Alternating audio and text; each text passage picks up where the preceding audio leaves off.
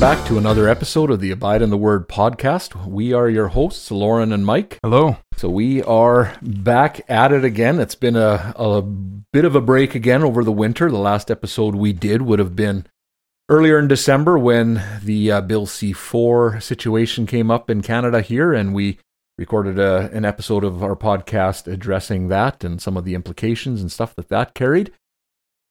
So this week, this episode, sorry, we would like to continue with talking about salvation and we recently did two episodes on the perseverance of the saints and the assurance of salvation. And we felt that this next subject this would be kind of a natural flow from that in which we talk about the assurance of salvation and try to answer the question can a believer know that they are saved? So we asked the question what is assurance of salvation? And assurance of salvation, simply put, is knowing that we are saved. It is the knowledge that we are saved. We, when we speak of security, eternal security, we, we speak of the fact that I am saved and He, God, will keep me until I see Him face to face. And when we speak of the assurance of salvation, we're more speaking of the confidence that I have in my mind of that salvation. It is something that I know God keeps us. That's we we trust in the security of our salvation based on the promises of God. And the assurance of that is the confidence that we have in our minds of that salvation and that God has saved us. And so, why is this an important subject? And I think of in our community and, and again in our culture, the assurance of salvation is often neglected, and it's something that many may find surprising. I don't know, but the idea of assurance of salvation is tied to the idea then kind of the once saved, always saved. If if I know I'm saved, then I can do what I want and then there's no say repercussion for sin or no consequences for sin and that's the mindset people may have and so what then happens is people may jump all the way to the other side of the extreme where it's not i can live as i want and how i want which we did cover in our topic on perseverance of the saints and eternal security. But it it leads to what we've seen often is a mindset of legalistic works and where people cannot have a an assurance of salvation and you can only hope that you've done enough. And so that's a that's something that is often mentioned is you know when the scripture speaks of we have a hope. We hope in christ. Christ is our hope. We have a living hope and so it gets talked about in such a way that our hope is what we have it's not an assurance it is merely hoping for something. Hope is looked at as not something that that is a certainty in our future, not a certainty in our salvation, but it's it's kind of like the idea where if we're going on a trip with the family and and we hope we have a safe trip. We we desire a safe trip. We we hope we do and if we follow the rules, the the laws, the the speed limits and drive carefully and and we can accomplish the destination, we can achieve the destination, I should maybe say, but it's not a certainty knowing that we will arrive at our destination. And that's how that word often gets used. And, and how they apply it to salvation is, as one pastor put it in, in uh, our community at one point, was it's like farming and he used a farm analogy where as farmers we plant the seed we pair our equipment we do all this work but until the harvest comes, we don't know if we've done enough to achieve a good crop. And so that's how he pertained to salvation is we do the best we can and hope that we've done enough. Now, Mike, if you want to jump in here for a second, I would guess that you would probably very much disagree with that example. Oh yeah, for sure. Um, you know, when you have a works based salvation, you you could never know that you've done enough because you never do enough. Like there's mm-hmm. no amount of good deeds that I can do to earn my salvation. And so if I'm basing what I do on if I'm basing my salvation on what I do, I'll I'll never do enough and I can never really have assurance of salvation. Yeah, that's what I would I would say about that. Yeah, and even on that, when you ask the question, so what is enough? I've yet to have someone explain to me what enough is. Mm-hmm. Right? You hope you do enough that you can have salvation, but what is enough? And no one knows. Yeah. Because it's it's such a subjective and really based on in this case it's the whole foundation and premise is based on the traditions of these people. their traditions. And then even within those traditions, you can't know, you can only hope. They put a lot of emphasis and weight on the idea of hoping, not again as a certainty, something that we look forward to as a certainty, but hope as in a uh, some wishful thinking, something something we strongly desire, but we have no certainty of until the day arrives. And so we look at that and we just see the contrast that that is with the idea of assurance. Again, the confidence that I have in my mind that I have salvation. And simply put, again, knowing for sure that I am saved, that that we are saved as as believers and that we place that hope in Christ. It is a, a hope, a certainty that we have in Christ in our salvation. So with that said, can a believer have assurance of salvation? Can a true believer know for certain that they are saved? Yeah, and and I would say I would first say that a true believer might not have assurance of their salvation. So, you know, there's the there's the objective side of salvation and perseverance that we kind of covered last time. God saves and when he saves somebody that salvation is secure because because he has done it and he's going to continue it. And ultimately if you know the person who's been who's been called and justified is also going to be glorified romans 8.30 and, and we looked at all of those passages. So when somebody's truly saved god's going to keep them by, by his power for that salvation ready to be revealed at the last time 1 peter 1 5 but now what we're asking is the, is the more subjective side do i have the sense inside of myself that i am one of those saved people and that's really what we want to know Right. can I know that I'm one of those people that's going to persevere to the end and and Christ is going to keep me? Yeah, the first thing again that I would say is I might not know. I might I might not be sure but truly be saved. We don't have to have assurance in order to be saved. And I think that's helpful. You could be saved and not be sure about it, but God does want us to be sure. And we should have assurance and we can have assurance.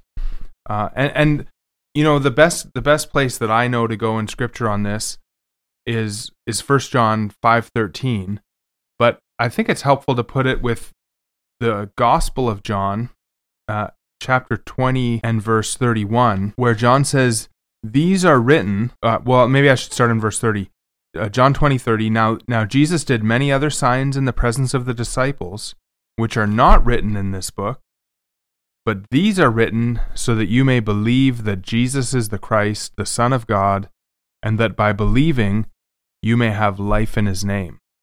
So John has written his gospel so that we would believe that Jesus is the Messiah, the Christ, that he's the Son of God, and that through this faith we would have life in his name. And then John writes 1 John and this is 1 John 5:13. Actually, do you have it there, Lauren? Do you want to read that? I write these things to you who believe in the name of the Son of God, that you may know that you have eternal life. So this whole letter is written that we might know that we have this eternal life Hmm. that we had by believing. So so in other words, this book is going to help us know if we have the kind of faith that's a saving faith um the the true faith that means that we're one of God's children who are he's going to keep till the end. Right. So you would say, as you mentioned, you don't need to have assurance in order to be saved. People can be saved without actually having assurance. And yet, in even reading these passages, we would say that it's an important doctrine, though, and something that we would strongly encourage believers to study and to know that they're saved because of, well, one, if, if the Apostle John mentions it in his gospel, as, as you read in chapter 20, and here in chapter 5 of First John, that he's written this letter specifically that you may know that you are saved. So it's not a doctrine that should just be avoided because it may give some conflict or people have opposing views on it, but it's actually something that believers should embrace and something that the church should encourage and use in our active discipleship. Yeah. So, like a whole book of the Bible is just written so that you would know this thing.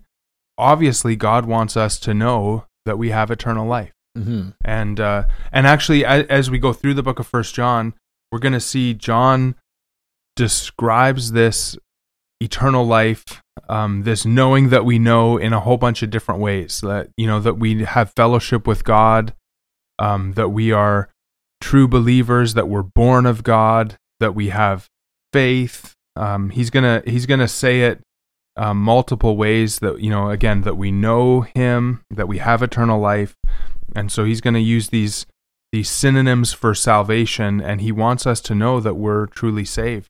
And and really, like I just don't know how you could have joy in your salvation if you didn't have a sense that I'm truly saved. You would you would be constantly concerned you know what what is my eternal destiny? It, it's not gonna be at all conducive in your life. So this is something that that we really need to think about but also something that that we grow in as we uh, mature right. in christ.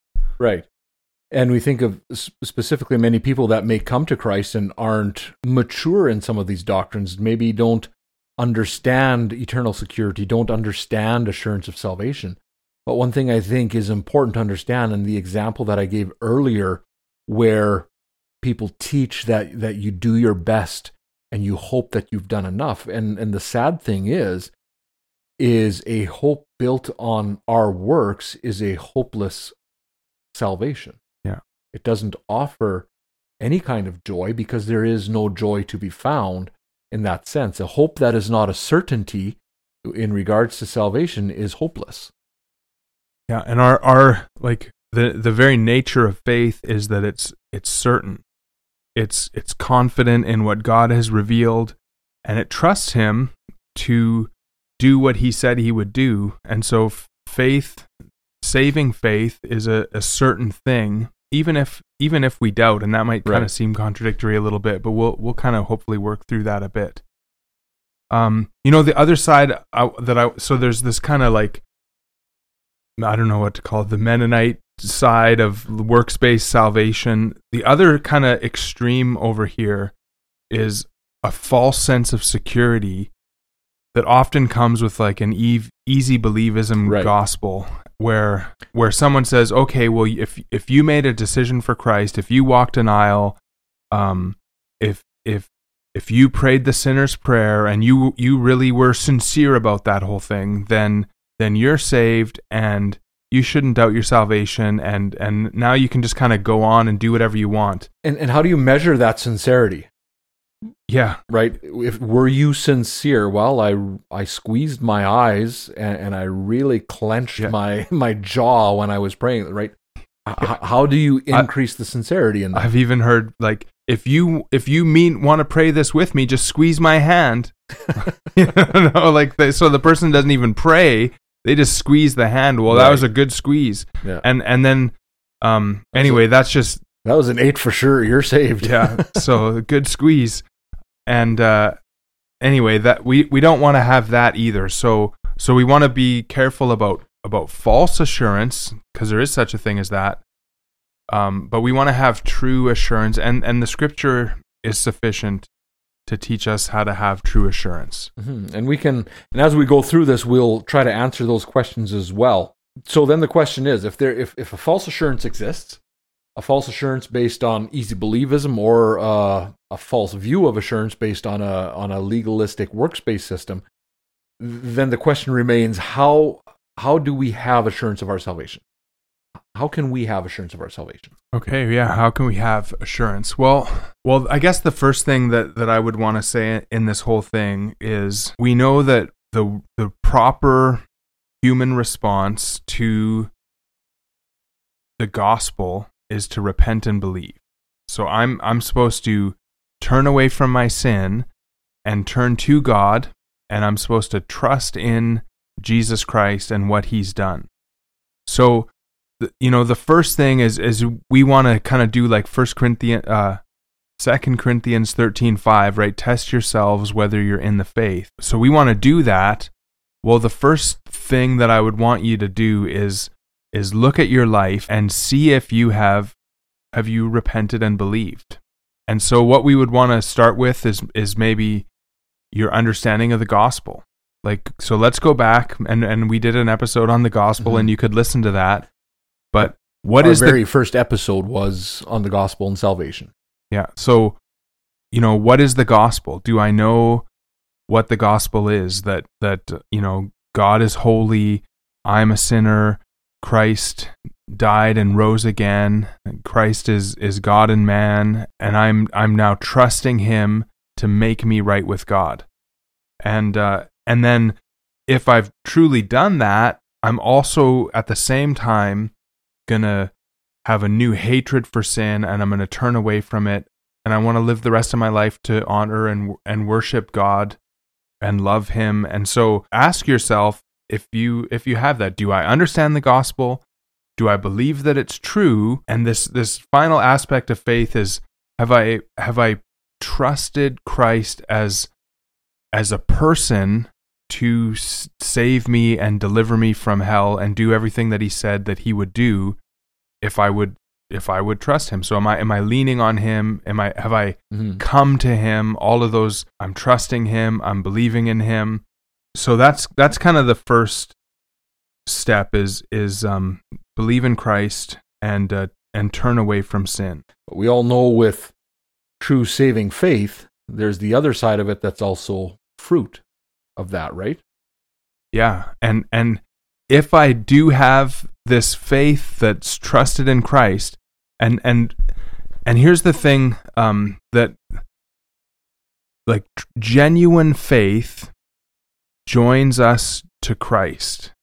In fact, I, and I would even argue, and I don't know if we're not going to argue it today, but genuine faith is a result of of regeneration of the new birth. Right. It's it's the first response of the new birth. And so if if I'm born again, I'm going to I'm going to trust Christ and I'm now as a believer, I'm in union with Christ. I'm united with him in his death, burial and resurrection. He lives in me and the Holy Spirit has now come into my life and there's been a, a transformation of my nature. And uh, and so so this union with Christ is to blossom and grow and and manifest itself in different ways through my life. And and this is where that this easy believism i i prayed a prayer or you know if you ask jesus into your heart then you're good never doubt your salvation it, it's put such a a small view on what salvation really is. Right. when when we're saved god has done a miraculous supernatural work in our lives that's going to change every aspect of our life. Maybe not immediately but but progressively. And so when we understand salvation rightly it's going to help us to understand what's happening so that we can have assurance of that salvation because it is like you said it's going to bear different kinds of fruit repentance john the baptist he looked for fruit of repentance in the lives of those to whom he preached. And jesus teaches us the same that that if we're truly saved we're like a new tree or we're a new creation. Uh, we're a new creature. Mhm. um, old things have passed away. Behold all things have become new. So there's a this newness of life romans 6 that that's going to manifest itself in various fruits or evidences there's results of the new birth that we can look at and see if we have those. Some of the fruit that we would be looking at as well be the the hatred of our existing sin to start hating the things that we maybe loved before and then also maybe actively seeking to mortify that sin right? Or maybe even other things you know taking precautions and steps in, in in our own lives that maybe we wouldn't put on someone else in a legalistic manner but to have a desire to do certain things and to cut off certain things that may tempt us or lead us into sin. And just kind of changes that whole dynamic and aspect of how we view certain things in our life. And that would be some of the fruit of being saved. We are a new creation. We we have the holy spirit indwelling us and therefore we will we will start loving the things he loves and, and hating the things he hates. Yeah. and part of that then should also be and, and i like how you said it you know it, it it'll it's a progression right? We talk about progressive sanctification. When we are saved we are immediately justified and sanctified in a sense. We are set apart but we also know that the sanctification process is an ongoing lifelong journey until our ultimate and final glorification, right? And so in that process, we we grow. And I think just tying that to assurance, it can be easy to look at, say, someone who's been a believer longer than us, or maybe even a similar amount of time, or maybe it's someone who became a believer, was saved after we were, and we see their love for the word, their love for the Lord, and we just look at them and say, well, they've they've matured so fast. Why am I not maturing at that same rate? And and would you agree with this statement, Mike, that it can be dangerous maybe in a sense, or it can be off-putting to measure our fruit by other believers? Yeah, for sure. Yeah, Paul says it's not wise for us to compare ourselves one with another because yeah, we are all different and and we have different dispositions and and I don't know, you know, I don't know if this is going to be all logically organized here today, but we're just talking about these things. Very often people who struggle with their salvation are are very introspective people that that that think about what they're thinking about and and kind of dwell on the the the different movements in their heart and and and measure the inner self. And um and often what you'll find those people that are more like that will tend to struggle with their assurance of salvation.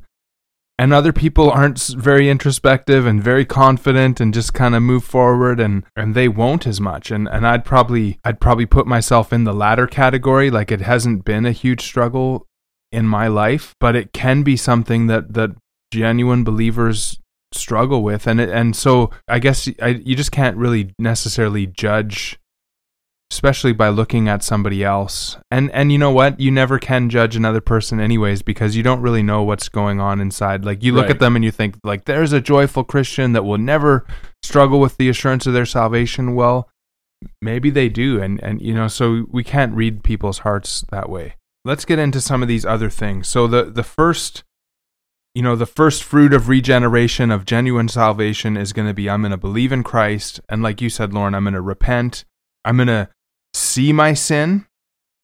I'm going to I'm going to recognize sin in my life and I'm going to now hate it and turn from it and want to honor God with my life. That's okay, that's number 1. And then and I should say when I'm talking to somebody and we're we're talking about their salvation, one of the questions I like to ask them is if you died today and Jesus said, "Why should I let you into heaven?" What would you say? And it it kind of gets to, you know, what are you really trusting in? Right.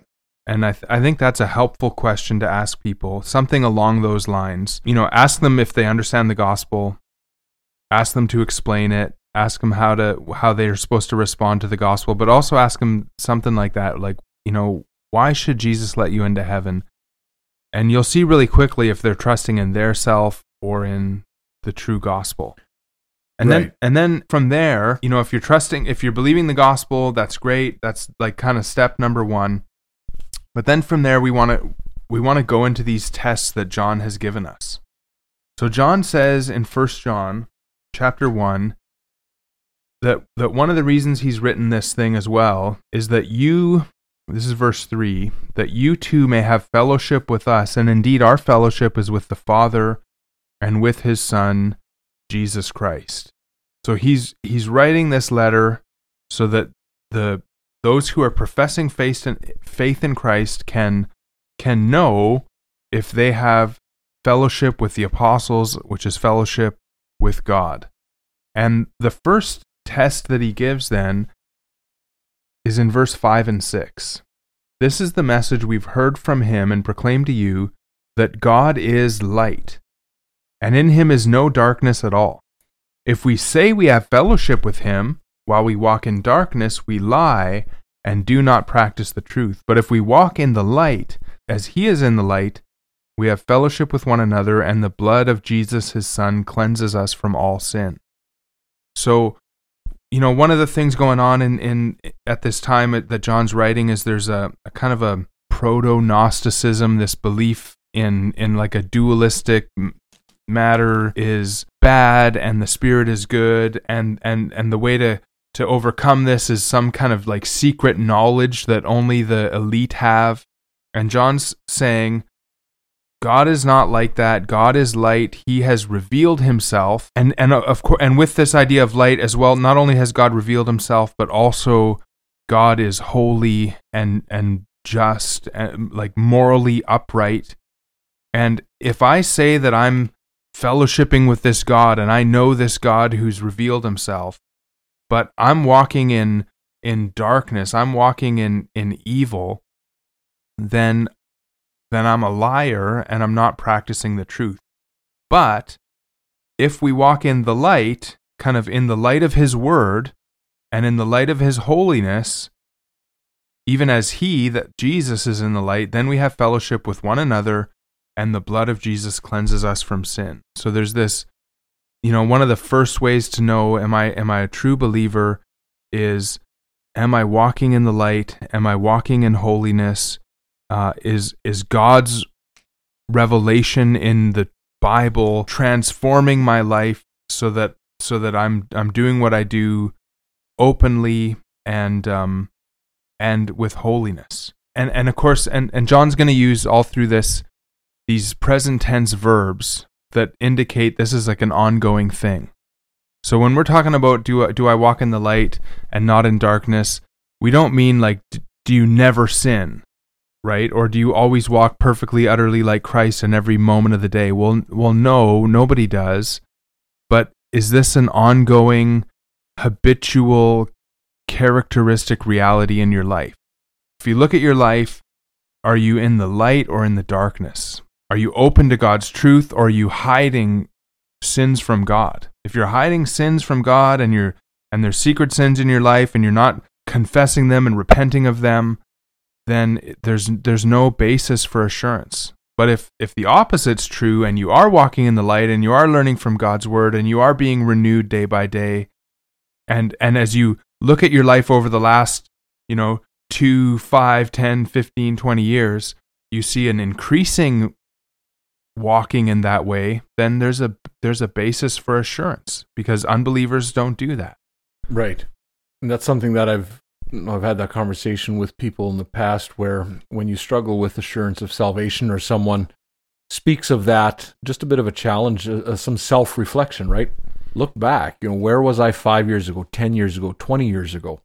If I first professed Christ as a early teenager or in my 20s or 30s, whenever it was, and just kind of see and and there should be that evidence then there right of of a progressive sanctification how we've maybe been able to mortify certain sins how we've been able to um, overcome temptation to a point where maybe certain things we're not even tempted with anymore right and and, and so in that moment when we may struggle with a doubt in our assurance it can be beneficial to look back and just to see how the Lord has led us and and has already sanctified us in that way, right? And to to know that we're moving in the right direction. Yeah, that's good. You know, um, like for the early part of my Christian life, and and I'm not going to go into my testimony right now, but it, I, I was I was walking in darkness, not raised in a Christian home, and in a day transformed. Like I went to church, I was convicted of my sin, I walked out a totally changed person, and First Peter two comes to mind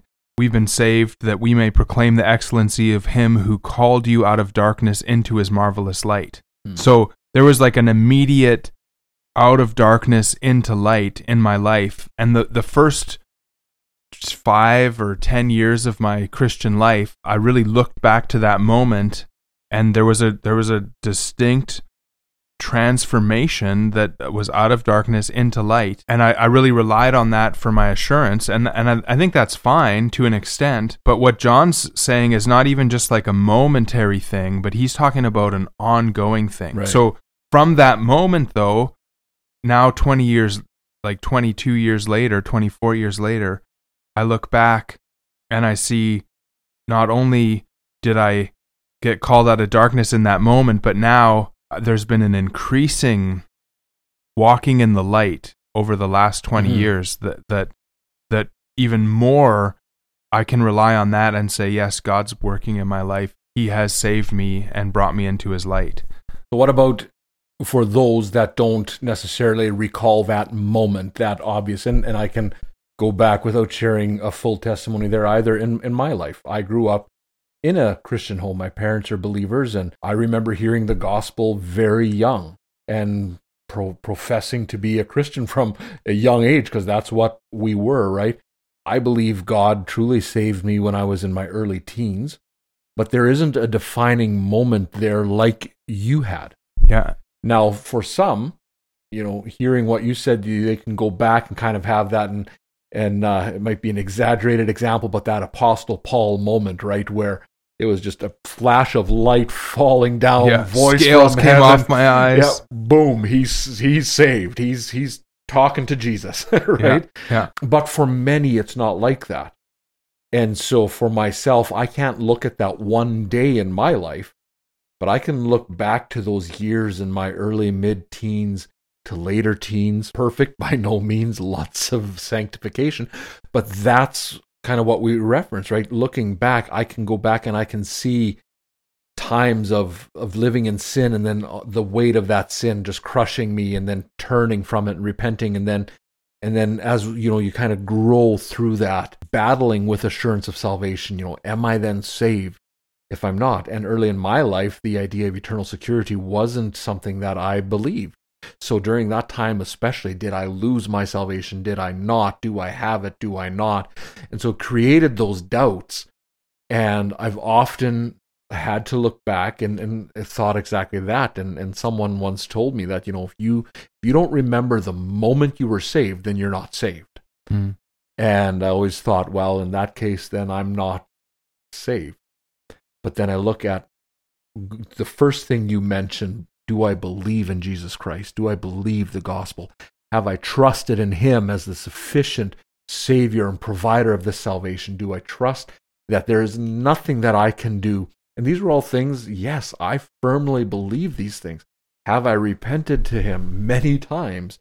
Have I, do I trust in him to see me through, to carry me through? Yes. And then I look at that fruit, and I hope those that would know me would say the same thing that yes, there's been a change in many of my desires, many of my um, goals. Do I still struggle with sin as a human being in, in this flesh? Yes. But I also hate those sins and I would wish to mortify them. And and often just the conviction after we sin, you know, you snap at your children when maybe you probably shouldn't have or something like that. There's there's not a satisfaction in it. There's a almost you know a, a- sick feeling that accompanies sin until you repent of it and turn from it. And so you see again that that moment, that day that some can look at, and then there's others, maybe like myself, where we have to try to look at a lifetime of walking with the Lord, twenty uh, years, twenty six years, whatever it is for me, and see there's been a lot of struggles early on, but we've come a long way. The Lord has carried me a long way and and we see that sanctification and then we find assurance in that that the fruit of repentance and regeneration is there Yeah, so I I would say to that, so regeneration is an instantaneous Mhm. thing, and it did happen at it. There was a moment, Yes. and and I know you know that too. But the thing is, we don't necessarily feel it, Mhm. right? There's not there's not a a subjective aspect to regeneration where where the light turns on Yeah. or whatever. Now there there is something that happens, Yeah. but we don't necessarily we aren't necessarily aware of it. And I think that's, that's helpful. justification is a mo- is in a moment in an instant Yeah. when the lord saves you you are saved from that moment forward right Yeah. um the contrast was just the idea of having that one day or moment like you said for yourself where Yeah. it was just like from darkness into light in a in a moment right Yeah. um where not everyone has that Yeah, and you it's- don't have that because you grew up in a Christian home and you kind of always grew up with the gospel and and you you were a sinner but you probably weren't even aware of it as much. Now you're at some point in there you you've trusted Christ and believed but you didn't have a feeling Mhm. and it wasn't so dramatic and now this little you know teen is is has this this spark of new life that's growing and the, and the growth of it immediately is is slow not not because there's anything wrong with it it's just Yeah. when when when that seed grows in utter darkness and in maybe a little bit of an older person, um, it can be more obvious. Right. And whereas for for others, it's not.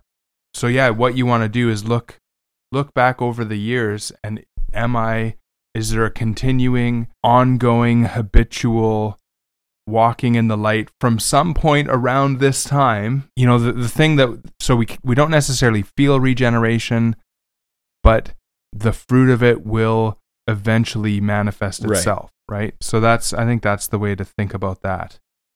So let's go to test two, which is really the very next verse and and this balances that first one because that first and actually John just tells us black and white how he thinks it is how you know how it is. But he doesn't he doesn't kind of pull any punches. It's either you're either in light or darkness. You know you're either saved or unsaved with John.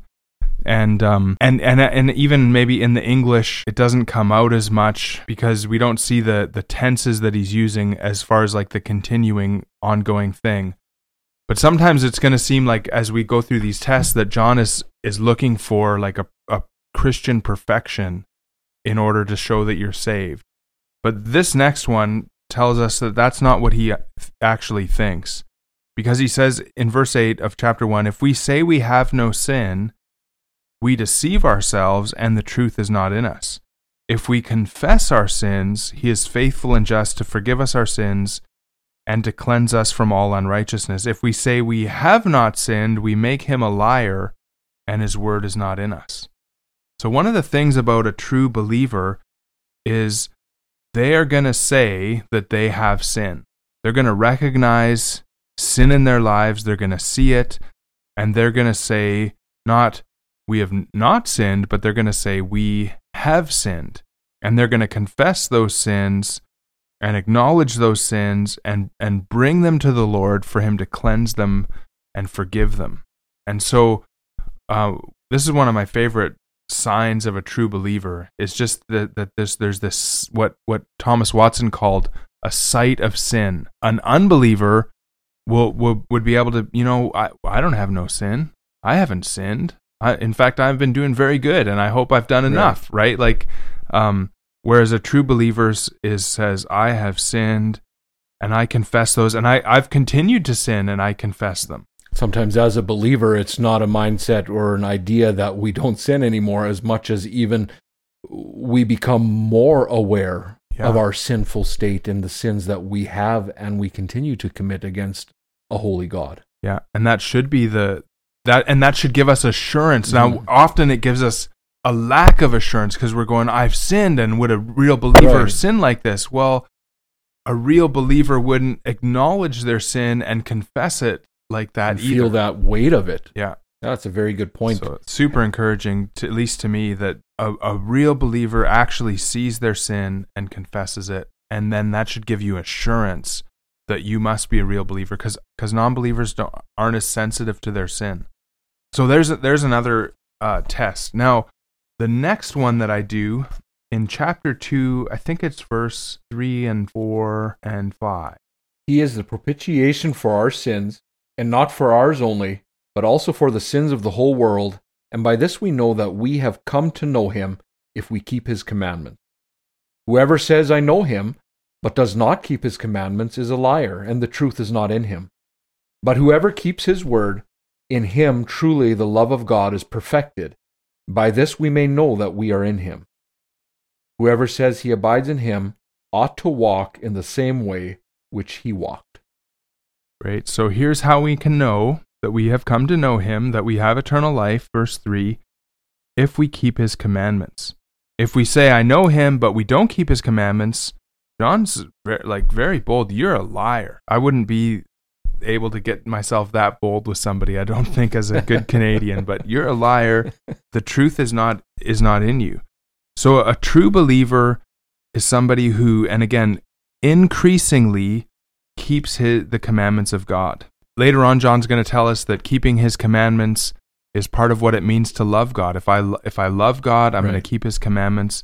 If I love God, it's because I've been born of God. In fact, later, first, go ahead, Lauren, you want to? I was just going to say, you know, as you mentioned earlier, it seems like John is establishing a level of perfection, the only way we can know if we're saved. And so, reading something exactly like this, If you love me, you'll keep my commandments. If you don't keep my commandments, you don't love me. That is a very high standard. What what would you maybe how would you respond to someone who says, you know, but I fail every day at keeping God's commandments perfectly. I, I try, but I just can't. First, I would say, you know, is there an increasing pattern of keeping his commandments in your life? Are you being sanctified progressively, like we talked about? Are you in the light, hearing God's word and putting it to practice in your life? Are, are you know, are you a a doer of the word and not just a hearer only? So it's not uh it's not like have I have I perfectly kept every commandment today, but it's an increasing desire to be obedient to God. Again, basically putting it in light of our progressive sanctification. Yeah. As we're growing and maturing as believers. And would you point back to someone maybe who's struggling with that and, and say, even there, because they have this desire to love God and to keep his commandments, to follow him, that that too can again be something that they can look back to? Yeah. As, yeah. A, as a sense of assurance? Yeah.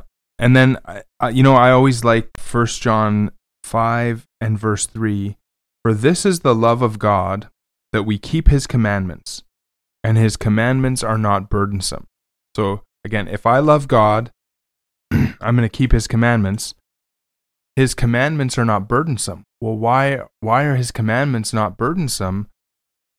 Verse 4 For everyone who has been born of God overcomes the world, and this is the victory that has overcome the world, our faith. So, true faith and regeneration make God's commandments not burdensome because I have a new nature. I want to obey God's commands. It's not a burden to me. And and this this is like always the verse that I go to almost every time somebody apostatizes, turns away from the faith. Maybe they've they've been living like a a, a seeming Christian life for a number of years, and now they're gonna now they're turning away. They always feel a massive relief, right. at least in my experience, because they've been trying to do something keeping god's commandments that is is contrary to their nature. Right. Whereas the true believer who's been born of god and has this victory this faith that overcomes the world it's it's no longer a burden. That doesn't mean that it's never difficult to obey because at times it is but it's according to my nature if i'm born again because this is the love of god if we keep his commandments there's a there's a love for god and he's written his commandments in my heart by the power of the Holy Spirit. Right, and the very same spirit that dwells in each one of us as children of God, Paul says in Romans 8, gives life to our mortal bodies. It's it's a uh, this new life that we have, the spirit dwelling in us desires to to obey God, to love God, to keep his commandments, right? Yeah. And so like just think about it. Is it a burden for you to to keep God's commandments, or is it like the desire of your heart, even though you fall short of it and you're not utterly like Christ? So that's kind of the second test. Now the that's the third test. The, the fourth test is in those next verses that you read, verse five and six. Whoever verse six again, chapter two, verse six. Whoever says he abides in him ought to walk in the same way in which he walked. And so there's this sense in, in the, the believer's life. There's a walking after Christ. There's a there's a trying to follow in his footsteps. We are disciples of his. We are learning from him. We are we are we are taking his mission on ourselves. We want to be a part of building the church and um, and reaching the lost. We want to be part of, of edifying and encouraging other believers. And so I'm really taking everything that Jesus has taught and I'm I'm learning to walk as he walked. Now again, mm-hmm. does not mean that I'm utterly like Christ in every way, but if you look at the life of a believer versus the life of an unbeliever, one is walking according to the course of the world, one is walking according to the prince of the power of the air, he's walking as a son of disobedience. The other one is walking as a son of God who's following after Christ.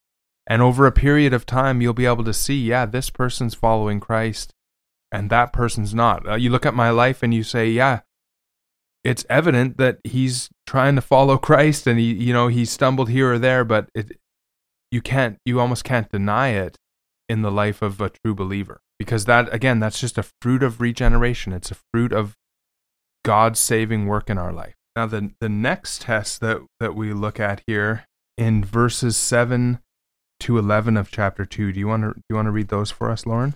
Apostle John writes, Beloved, I am writing you no new commandment, but an old commandment that you had from the beginning. The old commandment is the word that you have heard. At the same time, it is a new commandment that I am writing to you, which is true in him and in you, because the darkness is passing away and the true light is already shining. Whoever says he is in the light and hates his brother is still in darkness. Whoever loves his brother abides in the light, and in him there is no cause for stumbling.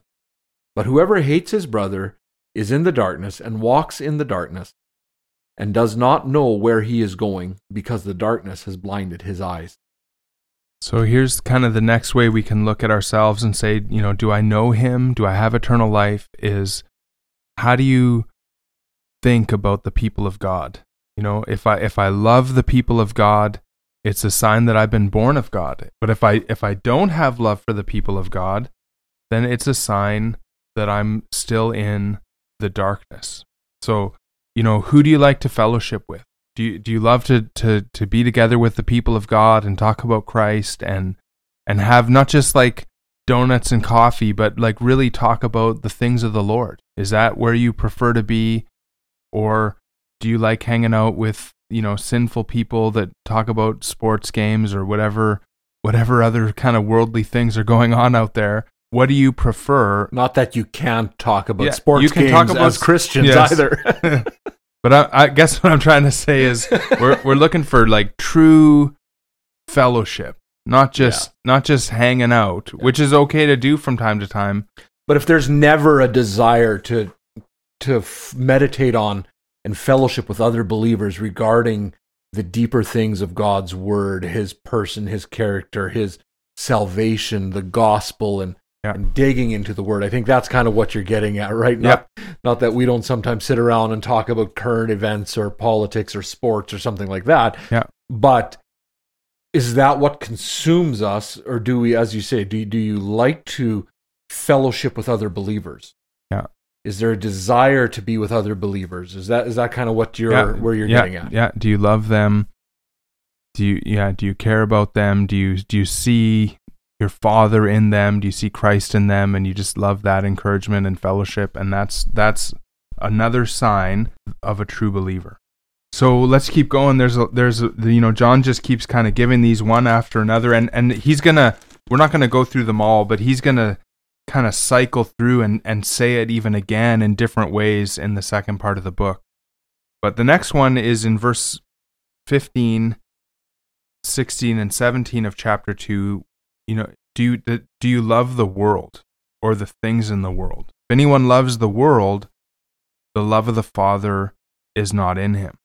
And then John talks about what's, what's in the world it's the desires of the flesh, desires of the eyes, and the pride of life. It's not from the Father, but from the world.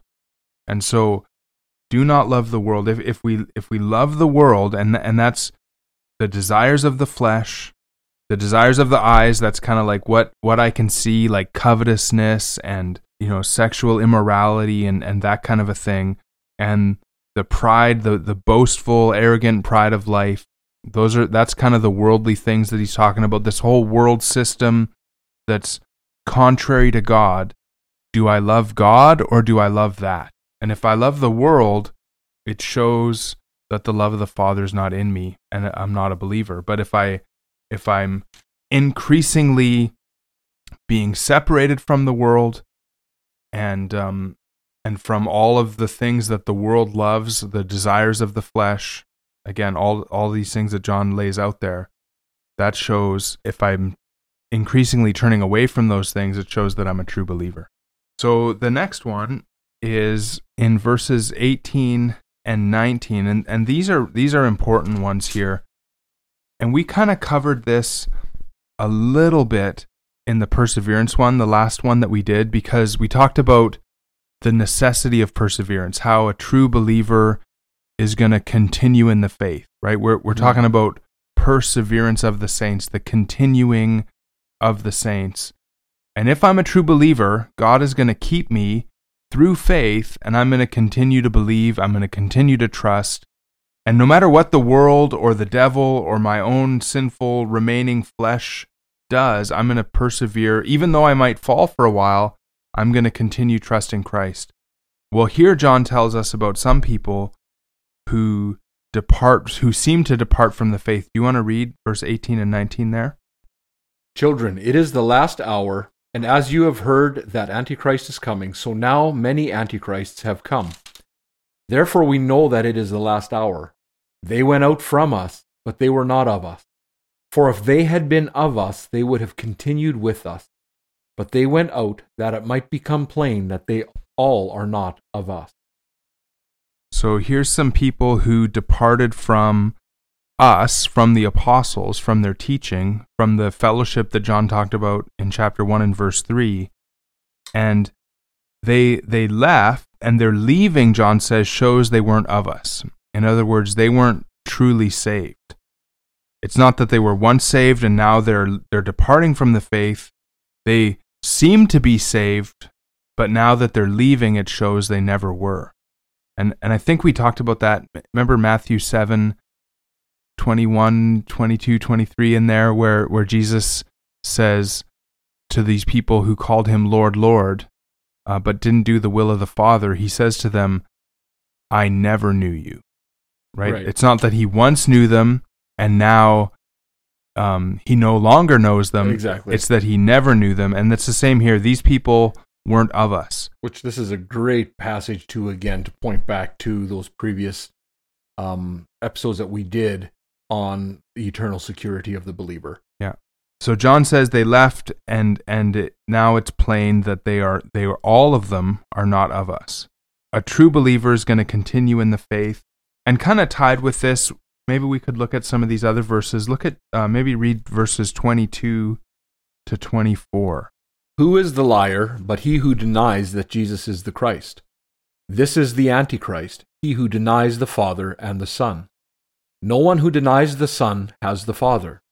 Whoever confesses the Son has the Father also. Let what you heard from the beginning abide in you. If what you heard from the beginning abides in you, then you too will abide in the Son and in the Father. You know that that verse along with uh, chapter 4 John tells us to in the in the first few verses there to test the spirits whether they're from God because there's been a lot of false prophets that have gone into the world by this you know the Spirit of God. Every spirit that confesses Jesus Christ has come in the flesh is from God. Every spirit that does not confess Jesus is not from God. This is the spirit of Antichrist. And then do you want to read maybe chapter 4, verse 13 to 15? By this we know that we abide in him and he in us, because he has given us of his Spirit. And we have seen and testify that the Father has sent his Son to be the Savior of the world. Whoever confesses that Jesus is the Son of God, God abides in him, and he in God. And and what we're kind of drawing from these verses is that a true believer is going to be kept by God in the true doctrine of Christ and who he is. And so it's it, it's not that that every believer is going to have an equal understanding of Christ, but something that happens in our salvation according to Jeremiah 31 34, is that uh, uh 31 to 34, anyways, look at those verses. Every believer in the new covenant, every, every, every new covenant believer knows God from the least to the greatest. And, and the idea here is that God's going to keep us in the true knowledge of Him. And if we stray from that and depart from the fellowship with the apostles and the, the true teaching of the scriptures, it shows that we're not a believer. You know, I, I remember very early in my Christian life, like within the first year, I would guess, I remember meeting some Jehovah's Witnesses and they, they kind of threw me into a tailspin of asking me questions about stuff I had never understood before. And I, w- I was really like scared. How am I going to really know like how am i going to know if this is right or wrong or whatever and and then there was just this realization one day that yeah god is going to the god who saved me out of the darkness that i was in is also going to be able to keep me and teach me his truth Mm-hmm. and um, and that's what John's saying here is that that there's going to be a a true confession of Jesus Christ as the Son of God, as the Messiah, and all of who He is. We're going to know that or, or believe that He He came in the flesh, that He was man. We're going to believe that He's the Son of God, that He is God, that He's fully man, fully God. We might not be able to articulate the hypostatic union or or be able to explain that very well. Well, and even you, you use the hypostatic union, but even something like the Trinity. How many people, when they're first believer, how many people, when they've been a believer for quite a few years, can properly articulate what the Trinity is? Yeah. In fact, most times when people try, they'll they'll venture off into some form Some of heresy. modalistic heresy. yeah, yeah. exactly, right? Yeah. And and you know, I in fact it was years and years after I was saved that I remember somebody said Jesus never claimed he was God, he only claimed he was the son of God. I had never really thought much about whether Jesus was God. Now I was in a, you know, hopefully you're in a church all the listeners that that's going to teach you that Jesus is God and that he's fully man, fully God and but I just wasn't. We never talked about those things anyways but but if i now deny that the truth about christ i'm showing that i i never was a believer in the first place Right. I'm, i might err for a bit and then realize the truth that Mhm. that could happen in a true believer's life but god's gonna god's gonna lead us in the truth by the holy spirit through his word and um and that's a that's and so if you see that in your life if you can look back over your life and say God has led me in his truth so that I would know his son and grow in my fellowship with him and my understanding of who he is. That's a, a sign that you are saved, and that should give you some confidence, some assurance that God's going to keep you to the end. Mm-hmm. I don't want to belabor this here, this whole thing. Uh, In chapter 3, 1 to 3, John says if, if we have the hope that one day we're going to be like Christ, then we are going to purify ourselves now. And there's going to be, we're going to put effort into being holy. The author of Hebrews says, without holiness, no one will see the Lord.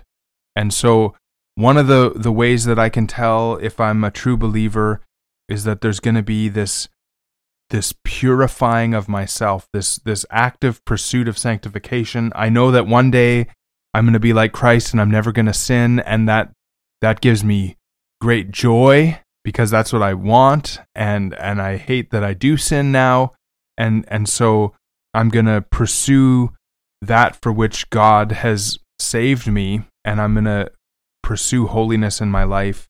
John goes on to say verse 4 to 9 there that that we're going to practice righteousness. But if we practice sinning, we're of the devil. And again, this is like an ongoing habitual look at your life kind of from the, an overview of your life. Are you practicing sin or are you practicing righteousness? One one is from the work of the a son of God, the other is the work of a son of the devil. Well, even as the ESV translates it there, everyone who makes a practice of sinning also practices lawlessness. Not everyone who may fall into sin or commit a sin, but everyone who makes a practice of it, right? Mhm. It's it's something that a desire almost there to to to dwell in these sins versus putting them off and mortifying them. a final one, at least for today, I think that I want to just hit on is one of the characteristics of a true believer, and, and John hits it in chapter 3, verses 21 and 22. And then again, right at the end in chapter 5, verse 14, one of the things we'll see about a true believer is that God answers their prayer. God hears our prayers and answers them. And so you should be able to go back and look at your prayer life and say, there's been an increasing answer to prayer in my life as as I've been conformed in all of these ways to be more and more like Christ. My prayers have been transformed so that I'm praying according to God's will. And if I pray according to God's will, He hears me. And if He hears me, He's going to do it. And so that should be a, another sign of genuine salvation is this the, these answered prayers. Th- those are the things that we're looking for if we're trying to grow in our, our assurance of salvation. Look at your life. Again, not in just one minute. Don't look at like yesterday. Look at the last year, the last two years. Look at since that time that you've been saved. Are, are these things that we talked about increasing in your life? Are they growing? Are you growing? And, you know, even ask some other people outside of yourself. Be careful about just like looking too much inward. We can we can kind of get ourselves into trouble if we if we focus too much like do I have these things or not? Just don't look like again, don't look at just yesterday, but look at the the broad pattern of your life. And remember that second one that there's also this this ongoing confession of sin and mm-hmm. acknowledgement of it. And uh, that's how we grow in assurance. And and again john wrote these things not so that we could doubt if we truly had this. He actually wants us to have assurance. And so john thinks that we're going to read these things and be encouraged not discouraged and so don't don't put some kind of christian perfection into this whole thing which which will make you not have assurance but honestly evaluate evaluate your life because this is very very important. This would again really emphasize the importance of believers to be part of a fellowship to be part of a body the body of christ a church to be active in the church with other believers. Because like you said there you know there there will be times where where we will you know as as king david um, said when when confronted with his sin and in his repentance, Lord, restore unto me the joy of my salvation. And there will be times for us too where we've maybe lingered longer in sin as Christians than we should have. Um, maybe through times of despair where we we end up being entrapped in in some of these um, maybe sins and trials that ensnare us, and we we struggle to find our way out. And there will be times at that point where we too maybe have lost that joy of our salvation or it becomes an important one with brothers and sisters in the church, uh, elders, pastors, disciplers to to hold us accountable. Maybe a rebuke is needed, a call to repentance, like King David. There's times too where we just feel belabored, where we feel burdened by maybe life circumstances with um, trials, with griefs, with sufferings that we might face. And that's where it's important to have those brothers and sisters in our lives that, that can encourage us when we feel that the joy of our salvation is gone to remind us of what God has even done in our life. Show someone else, you know, you should rejoice in the salvation God has given you because I've seen how He has worked in your life. Even in that sense, just to be a part of the church, to be active in the church, to be attending church, should work in helping us maintain a sense of assurance in the salvation that God has given us. I think that's really good. And and actually what you said there just reminded me of another thing that we can look for in our life. Maybe maybe John doesn't mention this in first John, but the author of Hebrews again, he he talks about how God disciplines those he loves. And if if a true believer goes astray into sin, um, which which which happens and, and and can happen from time to time, where a, a true believer goes even into I think the Westminster Confession says something like even grievous sins mm-hmm. for a while, but the Lord will discipline us and and bring us out of those things. And so you can look back at your life and say, I've seen the disciplining hand of God bringing me out of sin. That's that, a sign that He loves you, and that's a sign that you're a true believer. And that disciplining hand may be extended through the church. Yeah, yeah. Through the form of church discipline. Even there, right? Yeah. So and and and so we need to be instruments of God in one another's lives like that. And and if we are, that will ultimately help us to grow in the assurance of our salvation.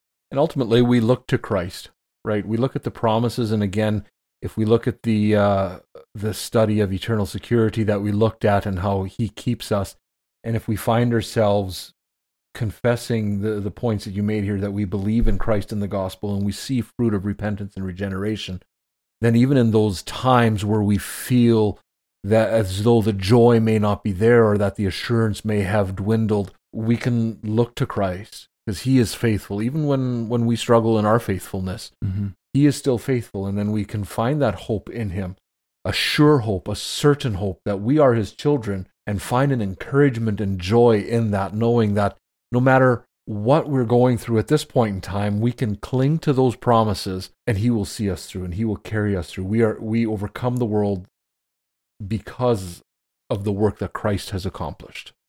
not because of my own strivings and multiple failings. Yeah, and that's really good. It's just important to remind everyone who's listening to look to Christ. Mm-hmm. Yes, examine yourself and see, but like uh, Robert Murray M'Cheyne said, for every look at yourself, take 10 looks to Christ Right. and, and keep your eyes on Christ. Don't put your eyes on your faith. I, I love what Charles Spurgeon said never make a Christ out of your faith. Uh, we can often do that. We're, we're, we're, we're not supposed to look at our faith. We're supposed to look at Christ and trust and believe in Him The, as, as a living person to save us object of our faith. Yeah. Look to Christ, and as you do that, you'll be able to take a side look almost at, at what your life has changed as you've been focused on Christ, and you'll see that, that those things are, are truly there because Christ is working in your life if you're a true believer. And I just want to maybe, I don't know if this is closing or whatever, but I want to read this quote from Herman Bavinck. He says, Nothing more certainly inhibits a feeling than continual, meticulous examination of the question of whether one has it. Rarely does this preoccupation produce anything other than a lament over one's own deadness. And even more than spontaneous feeling, it is spontaneous action that is inhibited by this continual introspection. The good seed cannot flourish when it is repeatedly dug up for the purpose of examining its growth. This preoccupation with religious experiences paralyzes the will. People become too occupied with themselves to vigorous action, to attain vigorous action. And so, again, look to Christ. Yes, examine yourself, but don't don't get so introspective in this whole thing that that you you actually hinder your own spiritual growth. And so I, don't want you to do that, but but we do want you to have assurance of your salvation uh, again by trusting in the gospel and then seeing the the transformation of your life that's really that's really all that there is to it that i you know that i know Yeah, and I hope that we've been able to look at this subject in a in a way that helps you to understand the importance of it and and really ultimately answers the question can a believer have assurance of salvation?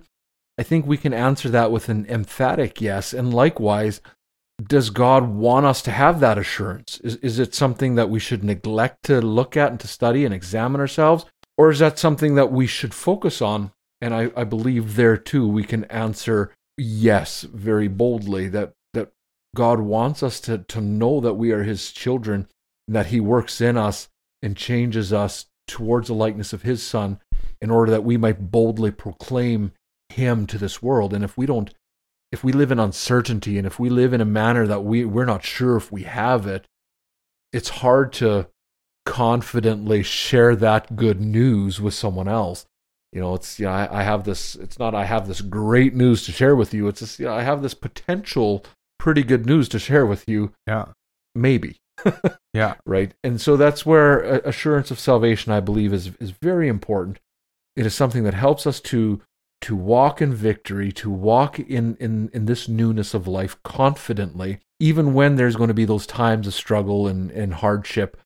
To to look at that and to know that we are His, and He is our security. He is our uh, sustainer. He he's the one who preserves us, right?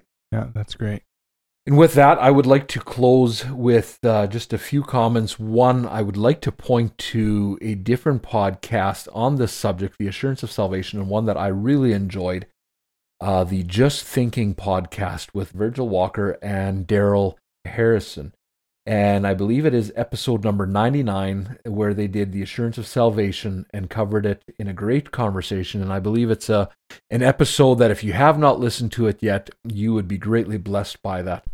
Also, again, we are part, the Abide of the Word podcast is part of the Christian podcast community, and you can find our podcast as well as many others, great podcasts, conversations, interviews, and topics covered at the christianpodcastcommunity.org christianpodcastcommunity.org and with that we'd like to thank you for listening and we hope and pray that this uh, episode has been an encouragement to you maybe helps uh, to reflect in your own life and in your own situation and trust that it will help you to look to christ as the hope and the object of our faith and uh, move forward in this life with a certainty that we are His children. And if you are His child, then you ultimately will be glorified.